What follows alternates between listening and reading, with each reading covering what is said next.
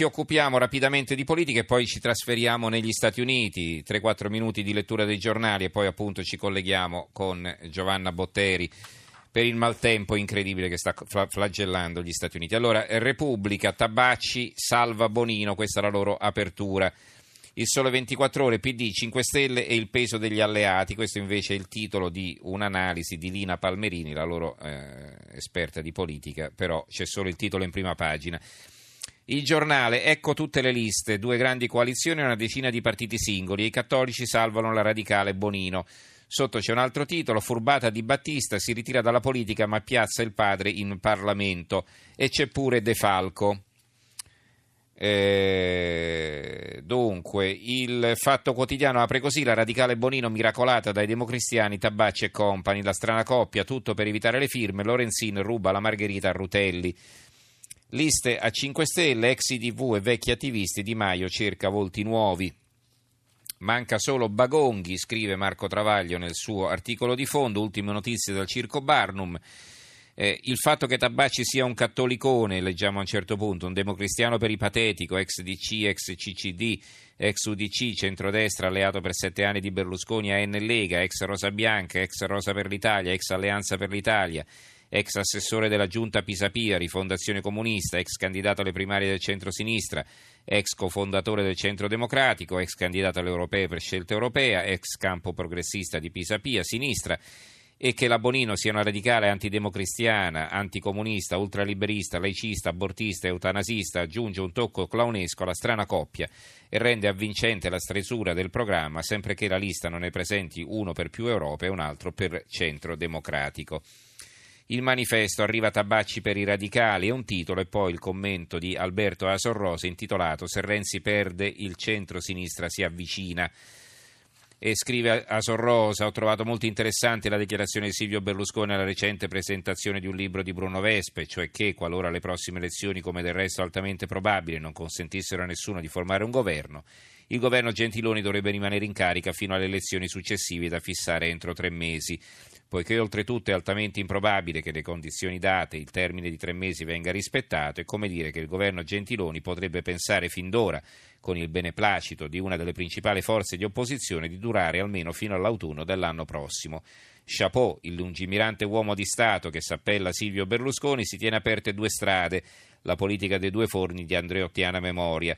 Se il gruppo di centrodestra alle elezioni del prossimo 4 marzo raggiunge da solo la maggioranza per governare, lui va al governo da posizioni di estrema forza.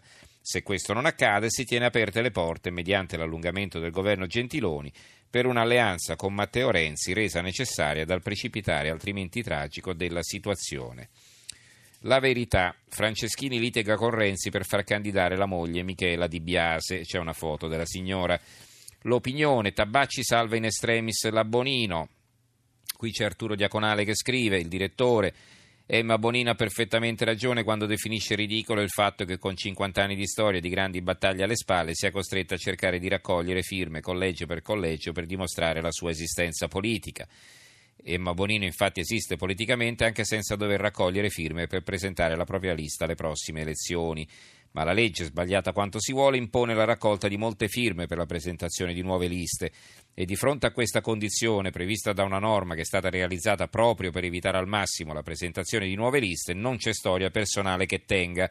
Neppure 50 anni di storia della Bonino possono rendere possibile una deroga alla legge. Il dubbio, il vecchio DC salva Emma la radicale, si vede una foto di Tabacci con la Bonino. Intervista a Rino Formica, ve lo ricordate, l'ex ministro del lavoro di Craxi, eh, socialista, altro che nani e ballerine, questi sono grillini, è molto peggio. Il foglio parla di Gianluigi Paragone che si candida, il giornalista si candida con eh, i 5 Stelle, l'ex direttore della Padania si candida con i 5 Stelle, la 7, due punti, così ci risolve un problema. Paragone del candidato, buon per lui, a noi così risolve un problema, dicono alla 7. Il mercoledì sera conducevo alla gabbia, poi è arrivato Salerno. Sono uscito dalla tv per parlare alle persone guardandoci negli occhi. La bio su Twitter di Gianluigi Paragone, già direttore della Padania e conduttore della gabbia, non ha bisogno di molti approfondimenti. Il mattino di Napoli, dopo la lunga inter- intervista di ieri a eh, Di Maio, La ricetta di Maio non convince gli economisti, demagogica. Eh, l'intervista del mattino fa discutere, cioè il mattino che fa? Eh, praticamente interpella una serie di economisti, Paolo Savona, eh, Montanino di Taranto e altri, insomma, per chiedere cosa ne pensano del programma eh, di Di Maio e eh, appunto dicono che per quanto riguarda l'economia a partire dal reddito di cittadinanza è eh, una proposta demagogica insostenibile. Oscar Giannino firma il commento, più Stato, più regole e più bugie. Questo è il suo commento. Il tempo di Roma, so, sole e tabacci. Una radicale, se ancora possiamo chiamarla così, un democristiano, lui sì possiamo certamente chiamarlo così. Il matrimonio tra Emma Bonino e Bruno Tabacci è quanto di più lontano, più triste e più innaturale possa immaginarsi in politica. È come se domani Casa Pound decidesse di prestare il simbolo a Stefano Parisi, pure lui alla disperata ricerca di autografi per presentare la propria lista. Altri giornali, altre notizie sulla politica, il Messaggero Veneto, candidature Forza Italia, spunta di Centa per la regione, Manuela Di Centa, la campionessa olimpica di sci. Eh, di fondo, poi l'Adige dell'AI si dice sicuro la Margherita ci sarà perché adesso c'è pure questo problema, i centristi vogliono usare il simbolo della Margherita e Rutelli che è diciamo, il padre della Margherita, non vuole. Eh, il giornale di Brescia, Tabacci salva la Bonino, primi nomi nei grillini, Tabacci salva la lista Bonino eh, sulla Sicilia. Eh, il piccolo eh, di Trieste, la lista Bonino salvata dai cattolici di Tabacci, il Tirreno di Livorno, De Falco a bordo sulla nave grillina verso il Senato, si candida l'antischettino. L'Eco di Bergamo, Soli si perde, il PD fa una scelta radicale eh, e poi se potessi avere 1000 euro al mese sotto un altro eh, commento, questo riguarda più che altro eh, le proposte economiche, mette a confronto un po' quel che dicono Grillo, Berlusconi e Renzi. Va bene, ci fermiamo qui con la lettura dei quotidiani per quanto riguarda la pagina politica e invece eh, passiamo a parlare di tutt'altro. Chissà se Giovanna Botteri, che è in collegamento da New York in questo momento, è ben riparata dal freddo oppure no. Immagino, spero di sì per te, Giovanna. Buonasera. Ho, ho, ho, appena, ho, appena, attraversato Central Park, quindi a tuo rischio e pericolo. Pieno, eh. pieno, pieno, sì, pieno, pieno di neve perché oramai quasi. Quanto fa freddo? 40, 45. E fa molto freddo, ma il problema è che finito di nevicare, quindi c'è tantissima neve, comincia a scendere la temperatura. Fino a sabato dicono che la temperatura arriverà quasi 20 gradi sotto zero, con il vento e l'umidità è come 30 gradi sotto zero e quindi gelerà tutto, questo è il pericolo vero. Allora, eh, beh, un'ondata di freddo che vabbè, adesso ci parlerai della situazione a New York, ma è molto più drammatica in altre zone, no? Nel New Hampshire, per esempio, si parla di quasi 40 gradi sotto zero in Florida magari si stanno divertendo perché rivedono la neve dopo, dopo un quarto di secolo. Insomma, che sta succedendo?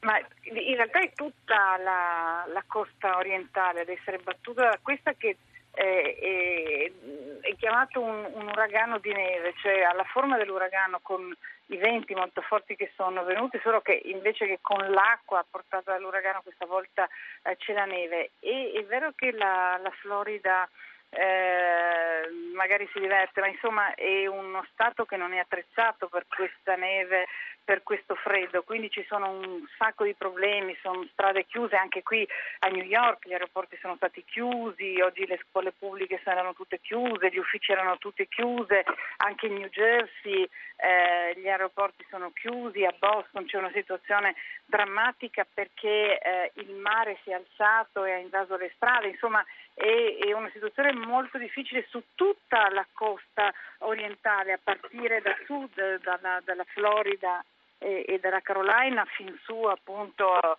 New York State eh, e, poi, e poi Michigan e poi Pennsylvania. Allora, eh, c'è un ascoltatore che osserva, dice, vabbè, ci meravigliamo che a New York faccia freddo, eh, a parte è chiaro ci sono delle condizioni climatiche assolutamente particolari in questo momento, ma fa freddo tutto, tutti gli inverni. Eh, ma io voglio far notare una curiosità, eh, andatevela a cercare, prendetevi un mappamondo, prendetevi un Atlante e lo potete verificare da soli. Guardate che New York ha la stessa latitudine di Napoli eh, e, le temperature sono assolutamente diverse, quindi non è solo un problema di latitudine o di vicinanza al Polo Nord, eh, è proprio che il clima è completamente differente. Giovanna.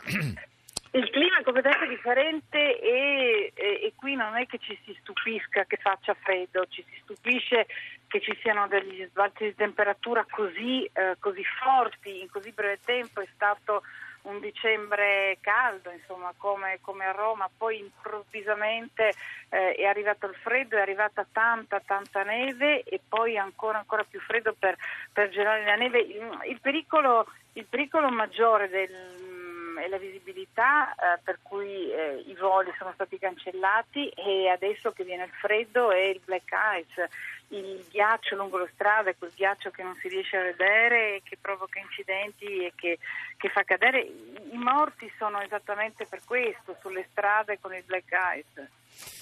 Certo, e ehm, quanto dovrebbe durare ancora questa situazione? Anche per, lo diciamo non soltanto per quel che succede per gli americani, ma per quanti naturalmente devono prendere voli per gli Stati Uniti oppure devono rientrare in Italia e non ci riescono?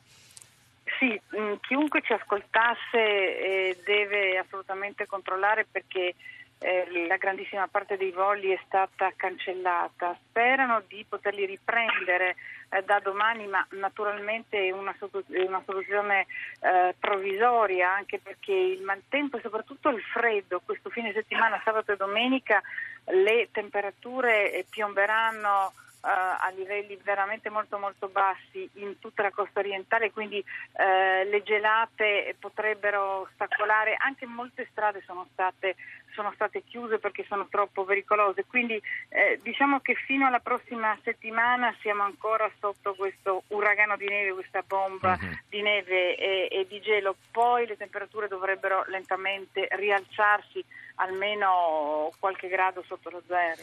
Benissimo, ringraziamo allora Giovanna Botteri, copriti mi raccomando, eh, non ci far preoccupare, con nostra corrispondente Rai da New York. Grazie Giovanna, buonanotte, buona, buona serata.